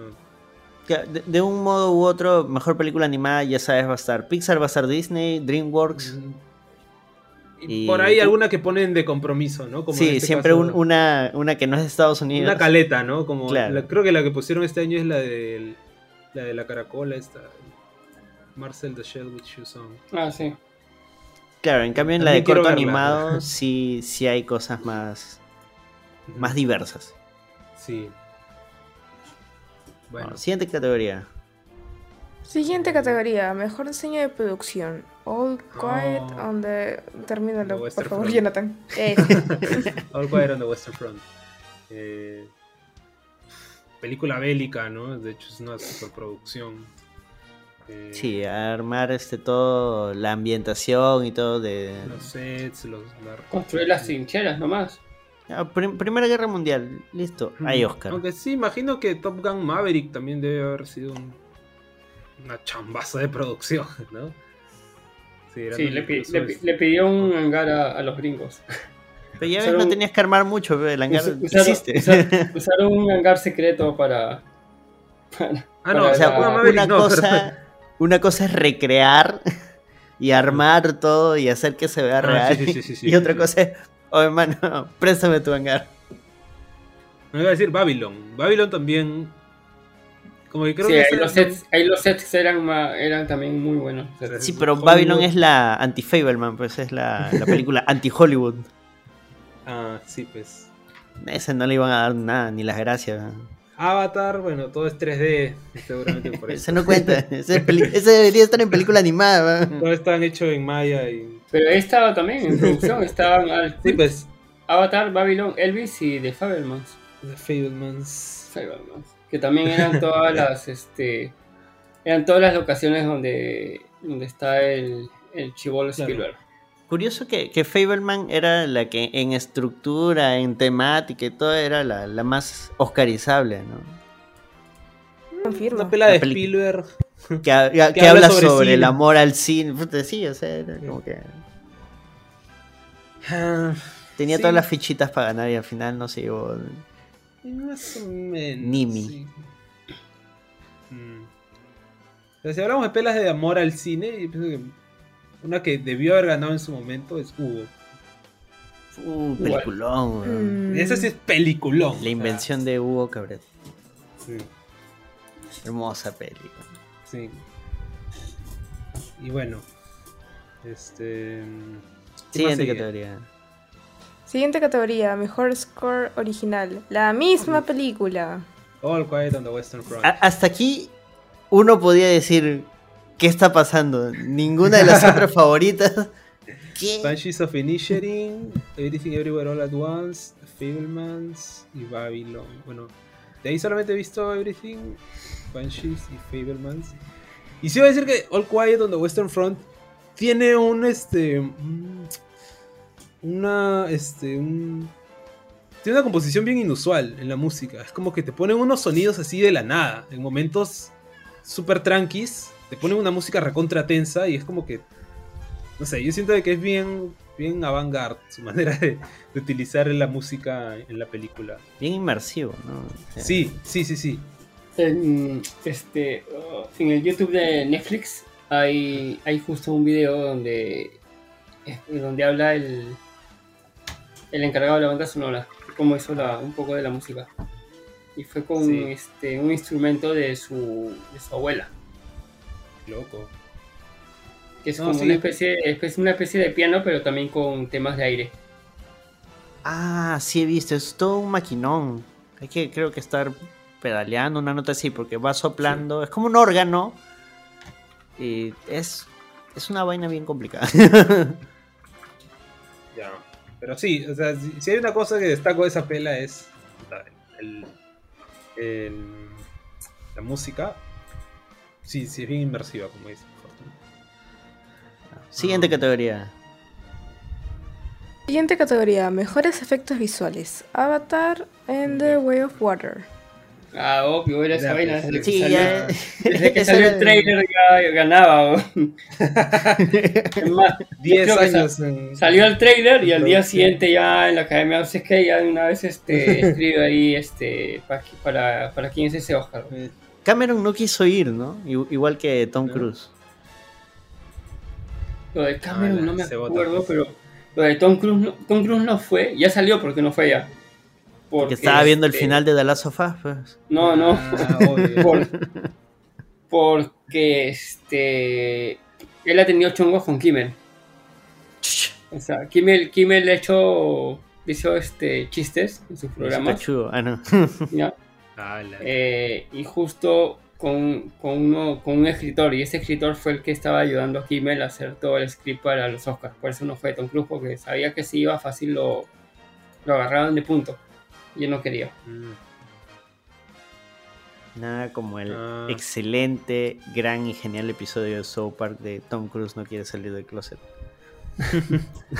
Ya, con esa vaina también Kimmel usó en sus programas para fastidiar a... Hermoso. Sí, pues seguramente le iba a joder algo con la cienciología. Sí, o que está viejo. Te ha servido, para batirlo. Pero por ejemplo, ahí te pierdes de haber tenido a Tom Cruise, que francamente... Claro, mucho mejor que Kimmel. Toda la industria le ha puesto como que es el que le devolvió el cine a Hollywood, o sea, después de la pandemia, o sea si tú ves, a Spielberg, a Cameron, a un montón de directores hablan de que Cruise fue el que de verdad incentivó a la gente a volver al cine. O sea, su película la trazó dos veces. Salvó la industria. Claro. Top Gun es una experiencia cinematográfica, es una peli, y nuevamente acá el tema del streaming es algo que tú dices, esta vaina va a salir en streaming, pero no, pues esa vaina está hecha para verla en pantalla gigante con tus super parlantes, que no sea Cineplanet San Miguel, la sala 4 que tiene el parlante del lado derecho malogrado. En serio, pues sonaba hasta el culo, cada vez que sonaba un ruido fuerte sonaba... Saben, gente, no vayan a Cineplanet San Miguel. Cineplanet en la sala 4 de San Miguel. Hasta las huevas su parte derecha. Si les dicen efectos, sala 4, cambien. En efectos especiales estaba Avatar, Top Gun, Batman, Black Panther y All Quiet. Pero ya se le estaban dando producción al All Quiet. ¿Cuál? Everything Everywhere All at Once. No. No los nominaron porque dijeron, no, pues ni cagando, unos jóvenes que en pandemia aprendieron por tutoriales de YouTube van a estar nominados contra Avatar. Es que esa película, si ves bien, más es tema de edición. Sí, es más de edición que tanto efecto especial. Y es más, bueno, por supuesto no han tenido tantos efectos especiales también. O sea, claro, por eso han hecho magia, green literalmente. Green screen y weá. O sea, y props. Cositas en After, cositas en Blender y ya. No, pero ahí sí Avatar era... Claro, Batman obviamente pues tiene explosiones. Claro, o sea, Everything Everywhere son 14 millones de presupuesto contra los 250 millones de... Obvio. De Avatar. Sí, ahí gana la plata, sí. O sea, en Top Gun, pucha, o sea, tiene efectos especiales, pero la película no vive de los efectos, o sea, vive justo de... Claro, lo principal es que son efectos prácticos. De la parte práctica y de la parte de... Y esos también son efectos visuales, los efectos prácticos. Sí. Y en la parte... es que la categoría es efectos visuales, claro. O sea, es que Top Gun, mientras que, por ejemplo, estás viendo el combate aéreo, te jalan los diálogos de los personajes. O sea, te metes en qué le está pasando al personaje en ese momento. Yo solo diría que la mejor parodia que existe de Top Gun es, bueno, y la única creo, ¿no? Hot Shots, disponible en HBO Max, si no me equivoco. ¿Harán la segunda? Peliculón. Ya tuvo Hot Shots 2. No. Donde parodian Rambo. Y también parodian esta de Vietnam, que se quedan perdidos, donde sale el papá de Charlie Sheen. Pelotón. No, en Pelotón sale Charlie Sheen. No, hay una que hace su papá, que es conocida, Apocalypse Now. Ok. Hay una escena de Hot Shots 2 donde están yendo por el río y se cruzan Charlie Sheen con su papá, porque su papá sale en esa película, ¿no? En una escena idéntica, ¿no? Solo que se están cruzando. Lo máximo, vean Hot Shots 2. Otro clásico de Latina Televisión. Pero sí, no, lo que ha hecho Avatar, o sea, en efectos especiales, es ya otro lote. Más, yo no sé por qué Cameron no le ha prestado su efecto especial de agüita a la sirenita. Porque eso tiene un costo, pues. Pero ya es de Disney, esa vaina. Pero no le va a prestar, pues. No le va a meter a la sirenita, pues. Te cobro, mano. ¿Quieres sirenita realista? Te cobro. Mira mis cosas azules. Mira mi flow de drogadicto. O sea, Oye, los pescados de Avatar son más chéveres que ese flounder que se ha metido perico peruano. Verdad, en medio de la ceremonia presentaron el tráiler de la Sirenita, ¿no? Sí, lo lanzaron. Hay algunas cosas que se ven mejor con respecto al teaser y hay otras que sí se ven... O sea, tú dices, no, el CGI... No, no es que sean peor. Son cosas que recién están presentando y tú dices, hermano, que... No, pues, no. Acabo de ver Avatar, no. Ya, no es por el tema de Avatar, ya. O sea, todo chévere, ya con la Sirenita, todas las actuaciones, me imagino. Pero cuando te presentan a los bichos marinos que hablan, brother, es bien cringe, o sea... Por eso no deben hacer live actions, pues. O sea, la magia del dibujo es esto. Ese flounder está muerto, weón. No tiene color, o sea, o sea, Jonathan, tú que eres diseñador, ¿qué te parece ese flounder, weón? Puta, para mí, no pasa nada. Son animales que les han puesto, no sé, es como marionetas sin imaginación. O sea, el Sebastián se ve un poco mejor que el flounder todavía, tiene más color, es un cangrejo, o sea. Se ve sabroso. O sea, yo cuando vi los memes en Twitter del flounder dije... Puta, le han bajado. Esto lo han hecho print en mala calidad, dije, por joder. Pero luego me puse a ver el trailer. El pescado sale como si estuviese drogado. Ese es el verdadero problema. Con una juerga de 3 días. De los live action. El problema con los live action es que la magia de la animación es que te permite hacer cosas super cartoon, super alucinantes. Y dentro de la animación, por cómo está hecho, tú dices, pues es parte de ese universo que me están presentando. Pero trasladar eso al live action es como que quieres que sea realista, pero pones estos elementos que son un poco realistas, pero los pones realistas y se ve feo. Y encima tu CGI 50... Los hubieran vuelto furros a Sebastián. Son dos lenguajes distintos. Sí. Y a Flounder. ¿Por qué habría furros debajo del agua? No, o sea que... A lo que voy, que debajo del agua, pucha, les hayan hecho un diseño simple, normal, de un cangrejo y un pescado amarillo con azul, ¿ya? Y que hablen como que telepáticamente con Ariel. Y luego que también ellos sean parte del hechizo que los vuelven humanos, pues. Manches. Y es Ariel como que con sus compañeritos, pues. Por ejemplo, hay adaptaciones. Y pones Flounder que sea un chibolito y a Sebastián le pones que sea un viejo gruñón de miércoles, pues. Claro, por ejemplo, hay adaptaciones de Pinocho donde el zorro es interpretado en realidad por un viejo y... Ajá. Claro, o sea, sí es... No me veía yo esa idea, en vez de poner brother, o sea, tu flounder sí... Puta, se metió una buena juerga con un thunder que de Lolo, weón. Es que va a salir en la secuela, en el spin-off del oso coqueroso. Ya está seteado Cocaine Shark. Hay una trucha, ¿has visto? Han sacado una del tiburón trucha coquero. Ya, bueno, ¿sabes qué compraría? Un conejo así coquero. Con meta. No, con meta. ¿Qué? ¿Un conejo con meta? ¿Cómo es eso? Sí, o sea, conejo pero con metafentaminas. Ah, ya. Entendí. Sí. Como el conejo como el de Monty Python. Sí, oye, ¿han visto esta de las liebres de Netflix? Esta película que está basada en un libro sobre algo con las colinas. Trata sobre una colonia de liebres / conejos. No estoy seguro. La colina de Watership. Puta, sí. Son super sad. No lo vean, mano, no lo vean. No. Sí, es terrible. Es los horrores de la guerra, pero con conejos. ¡Hala! ¡Qué sad! Claro, también hay otra de perritos, ¿no? No, la de los perritos. No. Los perros de la guerra, creo que se llaman. Sobre dos perros que los usan como experimentos durante la Segunda Guerra Mundial y se escapan. Que al final puede ver la isla. ¡No! ¡No! ¡La isla, no! Ya. ¿El perrito de Anya dónde? Ya, ok. Mejor guión original. Everything Everywhere All at Once. A mí me hubiera gustado que gane otra. O sea, ¿tú a cuál le ibas? A Banshees, creo, ¿no? A Banshees o a... También creo que estaba Tar.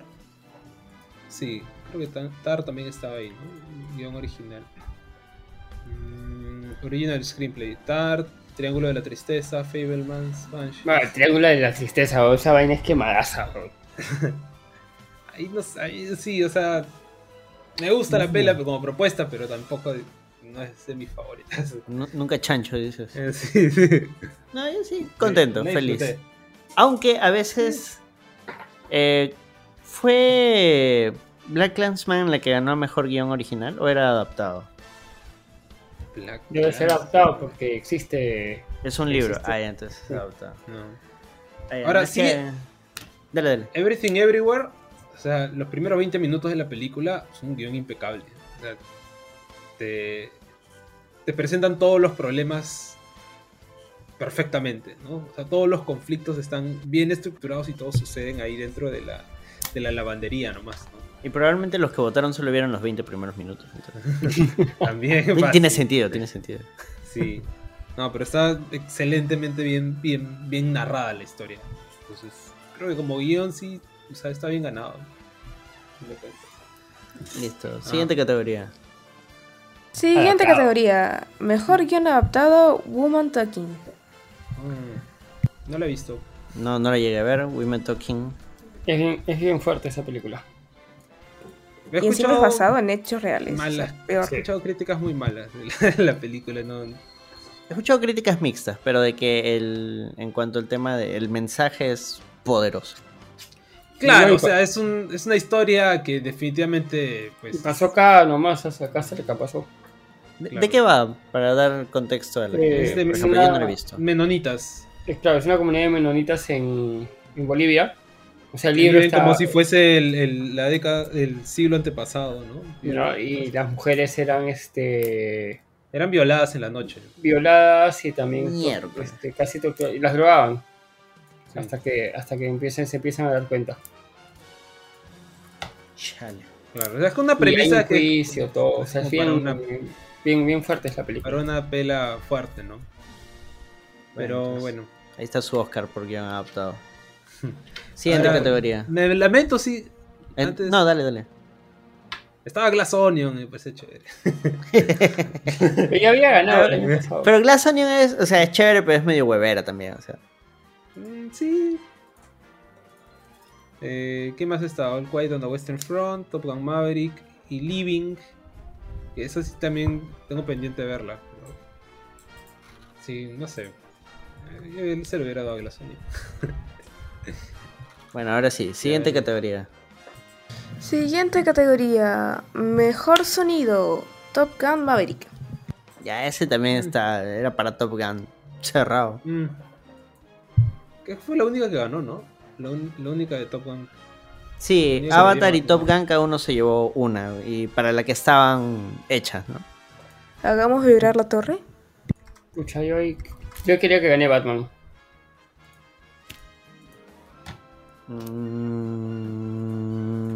No, Top Gun se lo iba a llevar.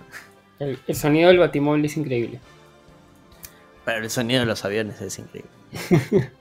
Es más, el sonido del batimóvil creo que es el sonido de un avión. Es una turbina, pues. Ya ves. Top Gun hay más turbinas. No, sí, ahí era para que se lo lleve o... Pucha, ahí sí, yo estaba entre las tres. Entre la de la guerra, entre Batman y Top Gun. Bueno, siguiente categoría. Siguiente categoría, mejor canción original, Natu Natu. Oh, Rolón, canción Rolón. Sí, ¿qué les pareció el baile? Está bien interpretado, un poco más corta que la versión original, ¿no? Pero está. Faltaron los actores, pues. Yo sentí que faltó producción ahí. Y fuerza. También. Porque, o sea, el fondo era una pantalla y había un par de banquitas con sus arbustitos, listo. Sí. Quería más, algo más. La producción escolar. Claro, producción. Y se quitaron como actuación de colegio, ¿no? Entre los asientos. Sí. Siento que, por ejemplo, para Encanto el año pasado le metieron más plata a la producción. Sí, pero es que, pucha, no sé, pues los gringos le ponen más plata a lo que es suyo también. Sí. Ah, también era tenían que cortar, pues también no podían. Creo, ¿cuánto dura esa vaina? Igual, pues. No, o sea, la duración de la canción por mí normal, me refiero al escenario, o sea, las cosas adicionales más allá de los bailarines, ¿no? Que lo hicieron excelente. En general he sentido que la propuesta visual de este Oscar se sintió un poco tela. Bastante sobria. Bueno, sí, tela. Ya. Yeah. ¿Qué otras canciones estaban ahí? Había la de Todo al mismo tiempo, Wakanda Forever. Ah. Ay, Rihanna cantando con su pancita, otra vez adorable como siempre. Bueno, no se la puede quitar tampoco. Sí. La de Lady Gaga también. Lady Gaga. Yo vi un TikTok, mi fuente TikTok, donde se quejaban de que cuando estuvo en la alfombra, champán, estaba súper maquillada, maquillaje súper fuerte. Y luego, pues, cuando cantó, estaba en modo ahí humilde, mi hermana sin maquillaje. Momentos que me mantienen humilde. Pero la canción va de eso. Y también el video de la canción, pucha, no es una... Ella no está súper producida, o sea, está con... O sea, sí está como que producido su cabello y luego está con unos lentes así de aviador y también una casaca tipo las de Tom Cruise. ¿Ella canción a qué película le pone? Top Gun. Ah, Top Gun. A mí me pareció bravazo su interpretación, que haya salido así, o sea, es Gaga, ella ya puede hacer lo que quiere. Pues. Sí, pero la gente... No, claro, pues... Tiene ya un concepto... Igual un preconcepto con... No, o sea, me refiero a que la gente ya tiene un preconcepto con Gaga de que siempre va a ser una cosa así explosiva, pero hace tiempo que ya no es así, ¿eh? A veces sale también en conciertos y sale así con un outfit de pantalón y polo. De chill. Ajá. La que sí es así es Queen, es Rihanna, pues. No, Rihanna llegó disfrazada de Daniela durante la semana. Su gorrito pescador, su polo grande, ella era. Sí. Y llegó con un cocker. Y de ahí se disfrazó. De ahí se produció mi hermana. Exacto. No, Siguiente categoría. Mejor edición. Everything Everywhere All at Once. Cachetada para todos los grandes estudios. No, utilizando grandes recursos. 5 hueones en una llamada de Zoom. A ver, cortamos. Con YouTube, con tutorial de YouTube. Y hacemos... Eso es verdad, güey, joda, el tutorial de YouTube. Y presionamos espacio. ¡Oh, por Dios! ¿Funcionó? Y en una iMac. Sí, esa película tiene unas transiciones, unos cortes. Cuando Yogi Topaki mata al policía y lo vuelve pica pica. Sí. Es sencillo, es un recurso sencillo. He visto TikToks que te enseñan a hacer esa vaina, ¿verdad? Sí, pues. Le ganó a Banshees, a Elvis, a Tar y a Top Gun Maverick. Está bien que le ganara a Elvis. En este episodio odiamos a Elvis solamente por estar alineados. Y ni la hemos visto. ¿Eh? ¿No han visto a Elvis? No, es chévere. Muy gringo ya para mí. No pudo. Lo estoy viendo por partes. Su edición es buena. Como serie. Sí, yo también más o menos como que la vi por partes porque no la soportaba mucho. Solamente me enganchó por saber la historia de Elvis. Solamente por conocer mejor al personaje. Pero por cómo está hecha la película, honestamente no la sí, se hace muy larga en un momento. Sí, mira el resumen. Vean, mira la película, no mires el resumen. No, yo veo la película. La sufro, pero igual. Ya yo voy a ver el resumen, ya no te preocupes. La que sí vi el resumen es de la pela de Marilyn Monroe. La del feto. La de Ana de Armas. Sí, esa sí la vi como Blonde. Sí. Para ver de qué iba, porque no tenía estómago para verla completa. La del feto ingeniero. Sí. Mami, ¿por qué me mataste? Con la voz de la Chilindrina. Ay, qué recuerdos horribles del colegio. Bueno, bien ganado Everything Everywhere All at Once. Bien ganado. Ahora sí, las cuatro últimas categorías que son las más grandes, las más heavy. Claro. Ahora sí. Mejor director. Los Daniels.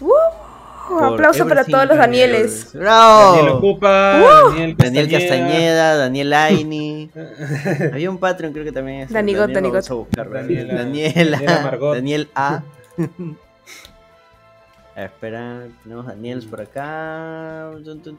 Daniel Peñalosa también. Aplausos para Daniel Peñalosa. Daniel Infante. Bravo. Daniel Ocupa. Le ganaron a Ruben Östlund, Todd Field, Steven Spielberg y a Martin McDonagh. Le ganaron a Spielberg, ¿eh? Otra cosa que me gustó bastante es que cada producción de A24 los mencionó en su discurso de agradecimiento. A24 se está yendo con los bolsillos llenos. Ya pronto va a dejar de ser productora independiente, ¿no? No, sí. Cierto, creo que ya están preparando una nueva película con Adam Sandler. Dios, se viene el Oscar a Adam Sandler, muchachos. Se viene el Oscar a Adam Sandler. Va a llegar ese día, yo lo sé. Insertar foto de Carlos aquí. Es con su cara de asco, ¿no? Se acordarán de mí, se acordarán de mí. Así como el programa 300, que predijimos quién iba a ser presidente, aquí predecimos que Adam Sandler va a ganar un Oscar. Cerrado. En algún momento. Siguiente categoría. Mejor actor. Súper bien merecido. Abrazo a los cocoros. Brendan Fraser. Palmas para Brendan. Grande, Brendan, grande. Otro gran regreso. Sí. Claro, que básicamente... Me gustó verlo en ese podio. Claro, o sea, ha desempeñado un buen papel y además es un gran regreso, ¿no? O sea...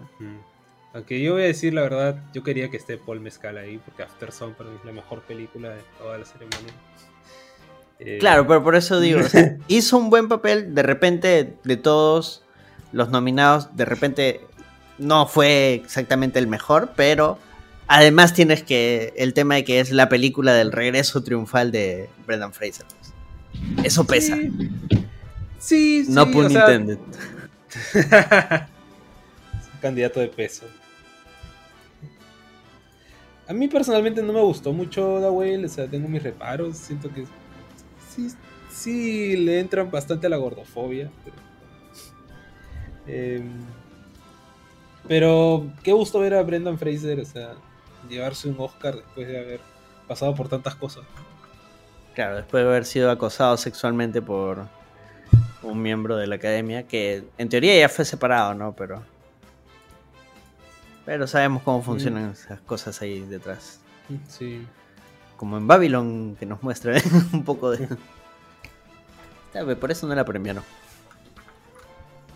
Ahora, Brendan, hasta donde sabía, sí había seguido chambeando, pero ya es como que estaba súper opacado o ya en otros circuitos. Ya, claro, que... lo veías en tele, pues, ¿no? Estaba en una serie, creo que lo pusieron como de Watchman, en un papel secundario.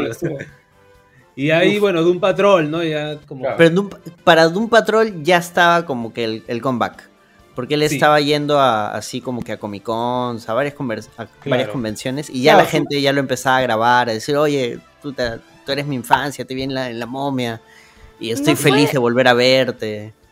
¿No fue en esa época donde salió su entrevista que está jugando con su Nintendo?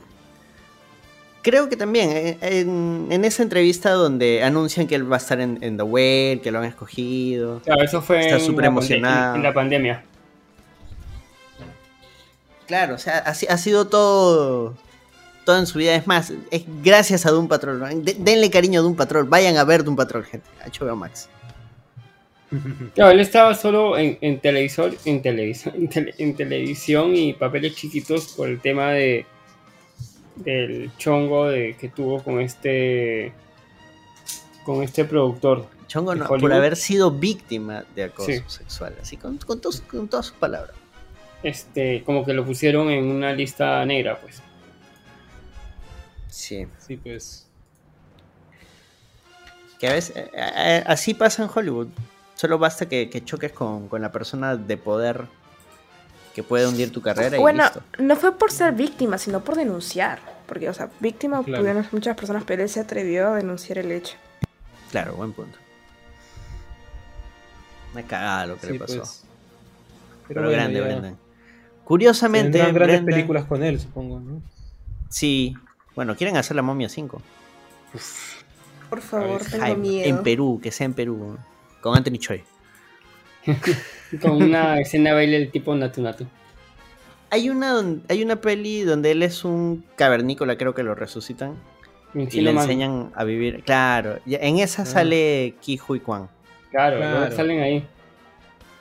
Y justo siempre la primera vez que se ven ahí en la misma ceremonia se acuerdan de esa vaina. No, en un round table de Hollywood Reporter, ahí Ke Huy Quan le dice a Brendan, nosotros estuvimos hace no sé cuántos años, y Brendan como que, ya no digas tantos años, me hace viejo. 1992. Sí. Miércoles, 30 años. Bueno, este año son 31. Que no había nacido gente. Pero me parece bravazo porque hay una escena en que el personaje de Ke Huy le está enseñando a usar la computadora al personaje de Brendan Fraser, y lo han vuelto meme. Y le han puesto, mira, ahí dice que más adelante vamos a ganar los Oscars. Puta, el meme ha quedado perfecto, me pareció bravazo. Hay una entrevista de Adam Sandler con Brendan Fraser, donde Adam Sandler lo jode, ¿no? Es como, no, yo te ayudé a que tu carrera avance. Yo hablé con el productor. Qué risa. Ah, sí, eso es verdad. Para cabezas huecas, para Airhead, a Fraser no lo querían para el papel. Claro, decían, ¿cómo voy a tener al de Encino Man en mi película? Sí, y y Ana Sala dice, bueno, si no lo contratas a él, yo no estoy en la película. Ya, pero creo que lo dijo en chongo. O sea, no, cuando se lo cuenta a Fraser, como que lo está batiendo. Bueno, nunca sabremos la verdad, entonces. Pero bueno, ahora sí. Siguiente categoría. Mejor actriz. Michelle Yeoh. Grande Michelle Yeoh. Sí. Ahí de hecho estaba bien peleado con Cate Blanchett. Sí. Yo pensé que no le iban a dar la estatuilla justamente por el chongo que hubo días antes. Es que sí, pues. Fue un chongo que los medios lo hicieron más grande en realidad. Sí. O sea, en realidad era un artículo que hablaba sobre la poca representatividad que existe en Hollywood, de qué debería ganar Michelle Yeoh, pero en realidad dio un poco más de contexto, ¿no? Pero al final la gente dijo, no, pues Michelle Yeoh ha dicho que Cate Blanchett no debería ganar porque es una blanca privilegiada.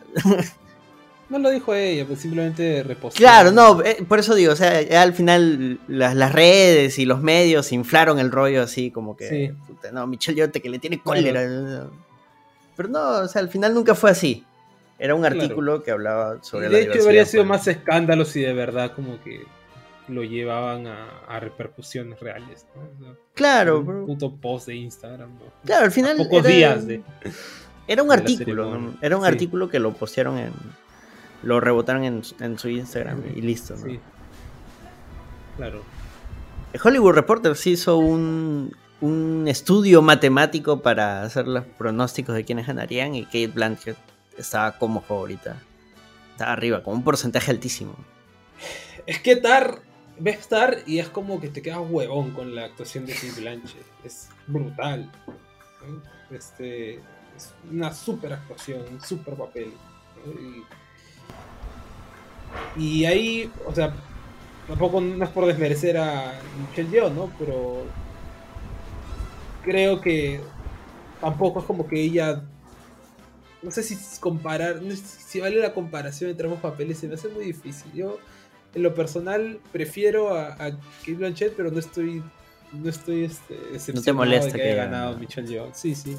Claro. Sí, estoy contento porque también me ha gustado la película, ¿no? O sea, Everything Everywhere All at Once. Son películas bien distintas, además. Bien yuca hacer una comparación así. Es una comedia de ciencia ficción, drama, comedia de ciencia ficción, y la otra es un drama. Es un drama. Sí. ¿Qué más estaba ahí en esa categoría? Ana de Armas, ni cagando ganaba. Andrea Riseborough, que era la nominada polémica, ¿no? Ah, sí. Y Michelle Williams. Bueno, Michelle Williams también era medio favorita. ¿Cuál es la polémica? El chisme, mano, el chisme. Andrea Riseborough, porque le habían hecho una campaña como que de... O sea, porque no estaba voceada por lo general en estos premios. Tú ves los demás premios, es como que esta película ni aparece, su nombre no figura en Mejor Actriz, ¿no? Pero es como que un grupo de actrices ha estado moviendo sus influencias para que la nominen en esta edición de los Oscars. No sé, dicen como que ya muy... Mucha vara. Sí, muy evidente la vara, ¿no? Ya entiendo. Que... Y... Al final no ganó, pero bueno. No, tampoco era que no queríamos, no es que la gente no quisiera que gane, pero habría sido muy gracioso, ¿no? Para los fans de Star Trek, Michelle Yeoh además es la capitana Philippa Georgiou en Star Trek Discovery. Personajazo. Y bueno, bien ganado. Sí. Michelle Yeoh y Ke Huy Quan, o sea, el dúo de la historia. Sí, más Flow 2. No, y bueno, mejor película. Ya. ¿Qué vas a decir, El multiverso, de verdad.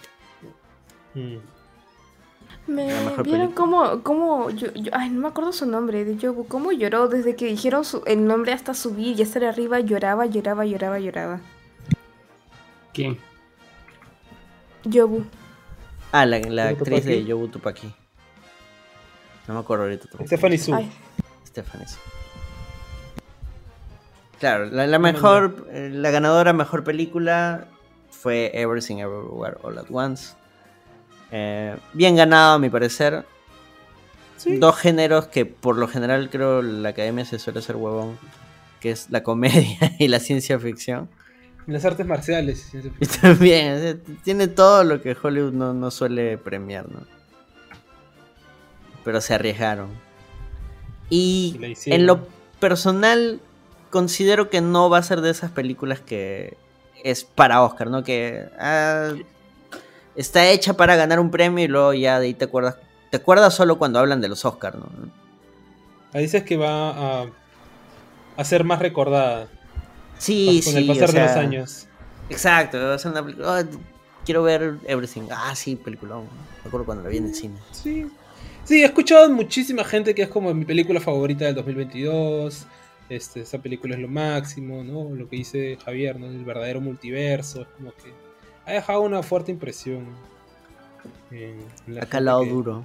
Sí pues, es algo diferente, pues, luego de tanto tiempo de diferentes tipos de películas. Y al final, creo que en línea de lo que mencionábamos al inicio, o sea, al final los Oscars son los premios más populares que hay. Y creo que fuiste tú, Javier, que dijiste que premian así lo que es el cine más memorable, lo que va a quedar en la cabeza de la gente. Y yo creo que Everything Everywhere All at Once es eso, ¿no? Es una película que va a quedar en nuestros cocoros y en nuestras retinas. Y... No, claro, además también tenemos que ver ya estos Oscars son unos Oscars ya no tan pandemia como los de la vez pasada, donde sí eran como que películas medio, no sé, que la gente ha olvidado, creo. O sea, estas ya eran las películas que de verdad eran las que hicieron que la gente regrese al cine, o sea, porque si tú ves acá hay películas que, por ejemplo, Batman se estrenó todavía cuando se usaba mascarilla. No sé si necesariamente es que antes han premiado a películas que son olvidables, sino considero que son más de nicho, ¿no? Más temas de... esta es la película de los premios, que va a competir en los premios. Y sí, o sea, tienen un público. Yo estoy seguro que hay gente que... Ah, no, sí, esa película la vi como 20 veces antes que la nominen. Hay un nicho que... Ah, no, sí. O sea, los cinéfilos mamadores están... La Liga de los cinéfilos mamadores, se conocen todas esas películas. Sí, igual creo que los que están en la academia han aprovechado esta ceremonia como también decirle a la gente, pucha, desde ahora como que ya también el cine mamador entra en competencia. O sea, porque antes era bien poquito y era solo la ponían si era pucha de un super director, o sea. No, pero siempre, por ejemplo, The Artist es cine mamador. No. Tú ves, el director de The Artist hacía películas, o sea, hacía películas de tondero francesas. Ah, chucha. Sí.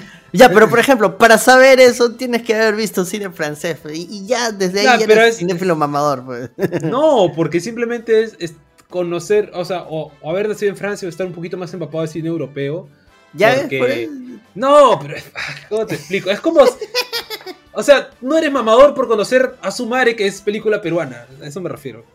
No sé, si eres gringo, de repente sí. No sé, ahí sí, de repente estoy hablando piedra. Bueno, Moonlight. Moonlight sí es medio mamadora. O sea, yo no la vi. A mí yo la vi en el cine, me encantó. Claro, era mi favorita. De nichazo, de nicho. Pero sí, es una pela que tú dices, pues no, es una pela... Bastante. Es un drama de coming of age con una narrativa, pues bien, como que segmentada. Y dices. Y todavía. O sea, claramente pesa mucho el que sea una película de un afroamericano sobre la identidad. La identidad racial y sexual de un joven afroamericano, ¿no? Que vive en la ciudad. Entonces, como que. Tiene mucho carácter político, ¿no? El haber premiado esa película. Claro, por eso no diría premia a películas olvidables, ¿no? Porque, o sea, no me parece que ese sea una temática olvidable, no me parece que la película sea olvidable, pero sí me parece que es una película de nicho, ¿no?